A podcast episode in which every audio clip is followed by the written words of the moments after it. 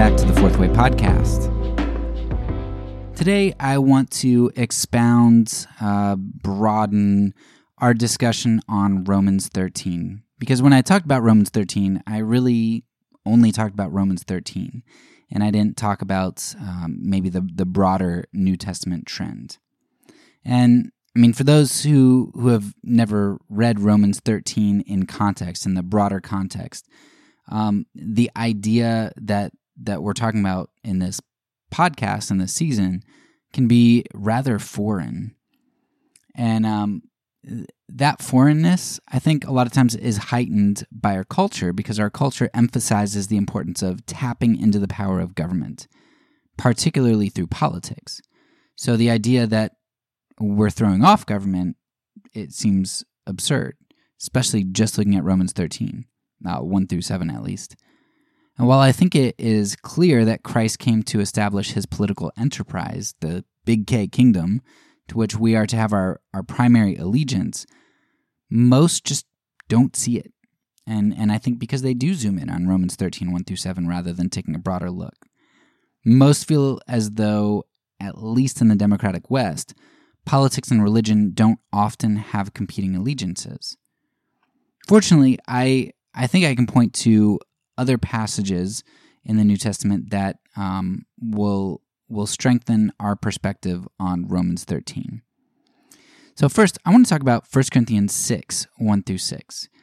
Um, and let's just go ahead and, and, and read that here. And I'm going to emphasize some of the parts here um, to, to kind of help you pull out what I'm what I'm looking at. Quote, if any of you has a dispute with another, do you dare to take it before the ungodly? For judgment instead of before the Lord's people? Or do you not know that the Lord's people will judge the world? And if you are to judge the world, are you not competent to judge trivial cases? Do you not know that we will judge angels? How much more the things of this life? Therefore, if you have disputes about such matters, do you ask for a ruling from those whose way of life is scorned in the church? I say this to shame you. Is it possible that there is nobody among you wise enough to judge a dispute between believers? But instead, one brother takes another to court, and this in front of unbelievers. End quote. All right, so Paul in this section is essentially saying, guys, don't go into courts. Like, you just, you don't do it. Why? Because you're going before the ungodly right? In front of those whose way of life is scorned in the church, in front of unbelievers. And so that's three times he's like, hey, we don't have anything in common with them, right? But instead, twice he says, you take it before the Lord's people. And then he says, we will judge.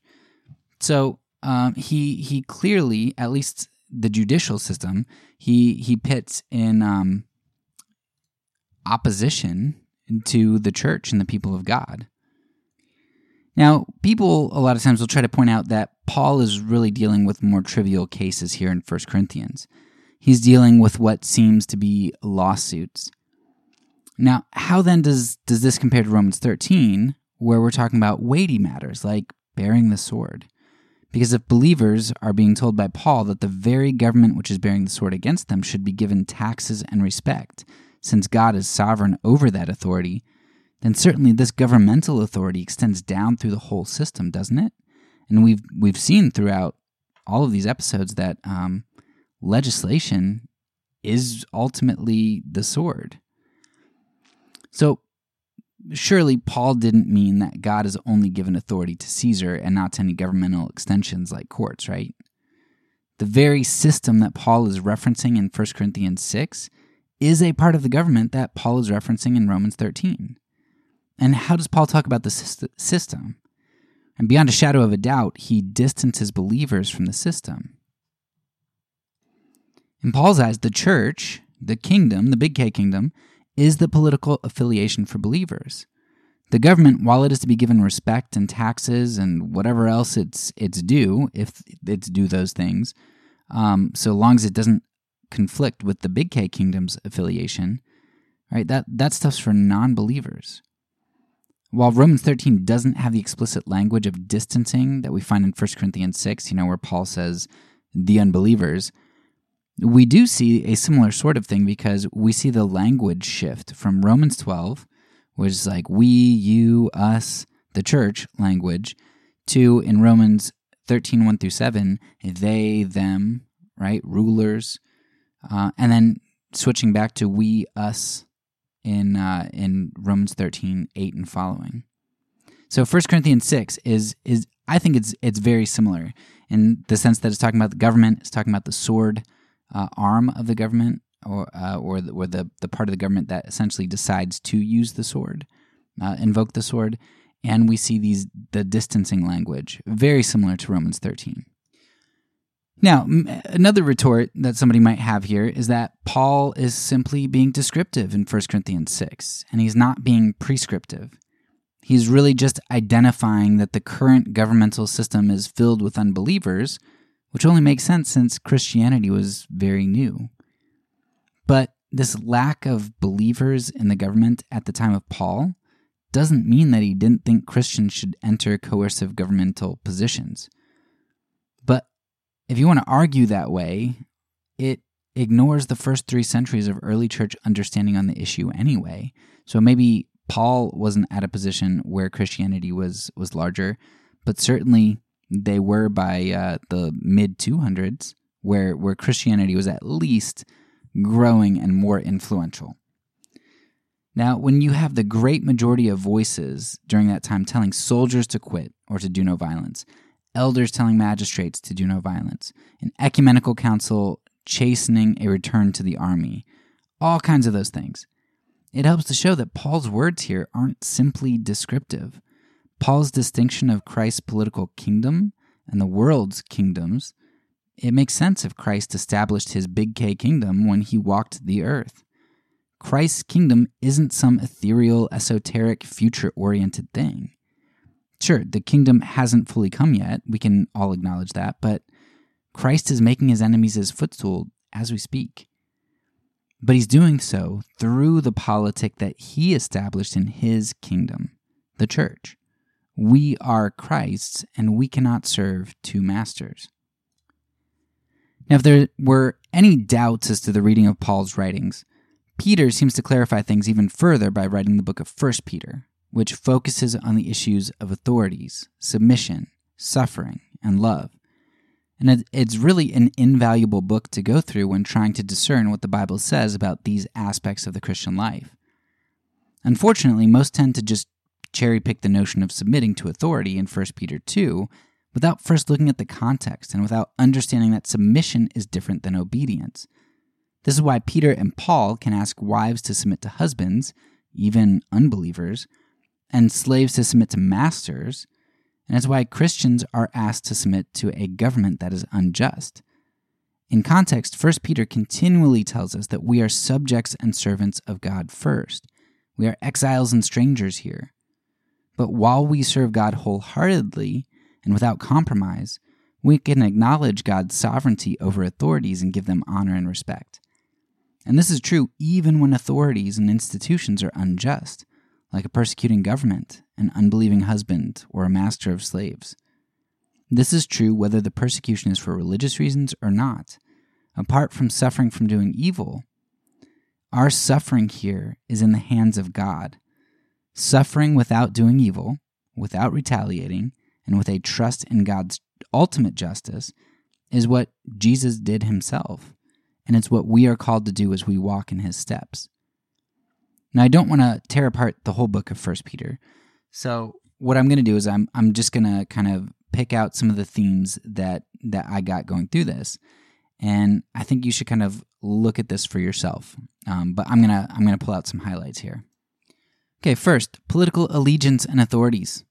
First, Peter distinguishes sharply between God's kingdom and humanity's kingdom. It even uses political language to distinguish the two, as do the Gospels. In 1 1, we are strangers in this world. 117, live as strangers. 211, we are aliens and strangers of the world. 2 13 through 15, submit to the world's authority so we can remain blameless and not tarnish Christ. 2 16 through 17, Give honor to kings, but we are to serve and fear God. 2 5. We are being built spiritually. 2 9. We are a holy nation. 315. Christ is our Lord. And 5 3. The church, our kingdom institution, shouldn't be coercive and lord power over others. I mean, talk about a huge dichotomy between church and secular government, church and world. Peter just lays it out hard. And what about suffering? Well, suffering in 1 Peter is called for because Christ suffered. And just as he suffered to heal, we see in 224, so our suffering can heal. And Peter shows us this in 3 1 through 2 and 4 8. God is in control of suffering. He doesn't want us to suffer for doing the wrong thing, but even if we do suffer when not doing the wrong thing, we can take joy in knowing that God is sovereign and will bring justice. So we see these ideas in 1 8. Trials result in rewards on Christ's return. 111. Prophets said that Christ would suffer. 119. We are redeemed through blood. 2 21 through 22. Submit to suffering because Jesus did, and we follow in his footsteps. 2 18 through 20. Submit to suffering from unjust authorities, even for non religious reasons, because of God. 3 1 through 2. Uh, 1 through 2. Submit even to unjust authorities so that non believers might believe. 2:12 Live blameless for the sake of the pagans. 3:14 You're blessed if you suffer for or while doing right. 4:1 Take on suffering because Jesus suffered. 4:19 Those who suffer are in God's control. So all throughout the idea of suffering is that it is a witness. Uh, we saw through um, to the non-religious and to the pagans. It's something that Jesus did, and it's something that we're therefore called to do. And we're called to believe in God's sovereignty through that. So suffering is a, a huge theme and a willingness to suffer under um, under even the authorities. Judgment is another common theme in Peter. Judgment in 1 Peter is viewed as a future event, but an event that is determined by what occurs now. Believers who endure suffering are uh, and are obedient to God while experiencing pain and some sense of judgment now 1 peter 4.17 are being purified. Their actions also influence the lives of others especially unbelievers. And those unbelievers who don't endure sufferings on behalf of god and in the footsteps of christ jesus don't escape judgment and purification however. Their judgment is future oriented and god will exact that judgment perfectly. It is not for the believers to take into their own hands here and now so 1 Peter 1 9, trials and suffering will perfect our salvation. 122, we are purified through obedience to pure love. 4 5, pagans will be judged by God. 5 6, God will lift the humble up in due time. 510, Christ will restore with his power. So ultimately, uh, though in this life we may suffer, we see that God's um, restoration will come to us and um, and his judgment will come on those who um, aren't willing to suffer now, those who um, don't follow God in this life. We can also see the concept of resistance and defense in 1 Peter. Coercive force is viewed in a bad light, 1 Peter 5 3, particularly when it's done by the church, and we are told not to repay, repay evil with evil. The only time resistance and force are used for the Christian here is where we are told to resist the devil, a spiritual battle rather than a physical one. Time and time again, the physical is downplayed, not in the Gnostic sense as if the physical is a bad thing, but in the sense that our battle is not with flesh and blood. Christ's kingdom is not of this world, and violence in this world is not to be a part of Christ's work here. We see in 1 5 that we are shielded by God. 113, prepare our minds for action. 211 war is being waged on our souls. 223 there's no retaliation to injustice but we are to leave uh, leave justice to god's judgment. 3 6 we are to do what is right without fear of unjust authorities. 3 9 don't repay evil with evil. 322 god controls all authorities. 5 9 cast our cares on god and resist the devil. So extreme faith in God, uh, a focus on um, resisting for spiritual battle, and uh, trusting that God has ultimate control over authorities. Now, I saved resistance and defense for last because there is a really awesome part of this particular point. In in 1 Peter 3 10 through 12, we find Psalm 34 quoted. Undoubtedly, those who heard Peter's words knew what psalm, like they could finish what that psalm was. They probably knew it very well, and and um, would have been finishing it for Peter when he referenced it. He was alluding to something bigger. And um, when you look at it, or when you hear it, I want you to notice the language. Um, it it's all about God's people taking refuge in God. God does all the fighting and all the protecting and all the justifying in this passage. It is about complete trust and dependence on God for justice through a resting in Him by taking on the means of Christ, suffering love. God defeats evil and He uses the wicked to slay the wicked. I'm not going to read the whole the whole passage, um, but I will I will post it below, and you can also look at it in various translations if you just search it. I specifically want to read the very last section, verses 19 through 22 here. The righteous person may have many troubles, but the Lord delivers him from them all. He protects all his bones, not one of them will be broken. Evil will slay the wicked, the foes of the righteous will be condemned. The Lord will rescue his servants.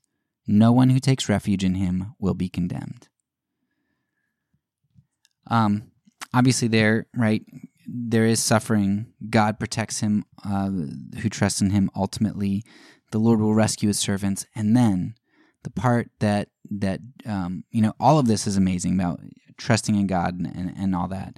But evil will slay the wicked. I mean, that just fits in exactly with what we're talking about in uh, in Romans 13 and God using evil. So it, it's beautiful and it hits on, like I said, a lot that we've talked about in this series, but also in our nonviolent series.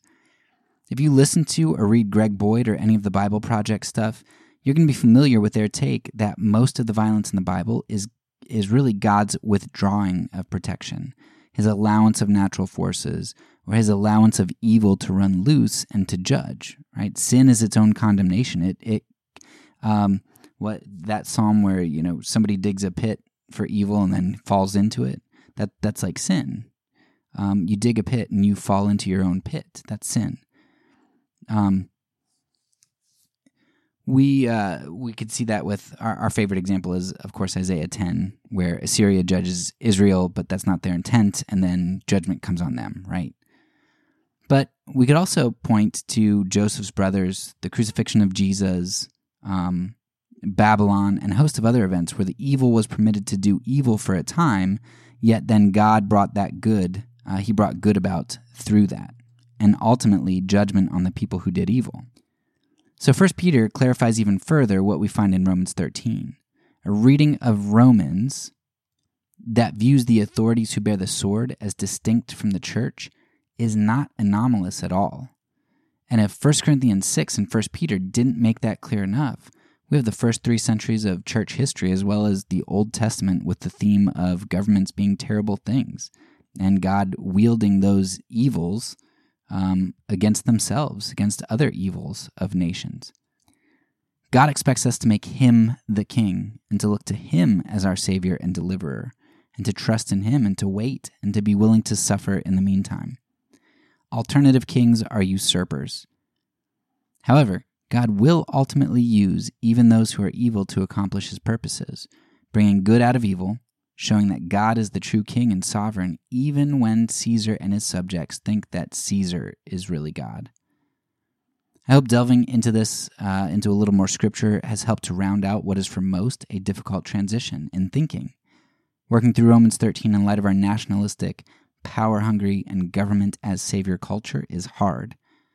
But that's what Jesus is all about bringing, showing, and offering us another kingdom and another king. He reigns, and he reigns in power now. He always has and always will, so bow the knee now. There is no king but Christ. That's all for now. So, peace, and because I'm a pacifist, when I say it, I mean it.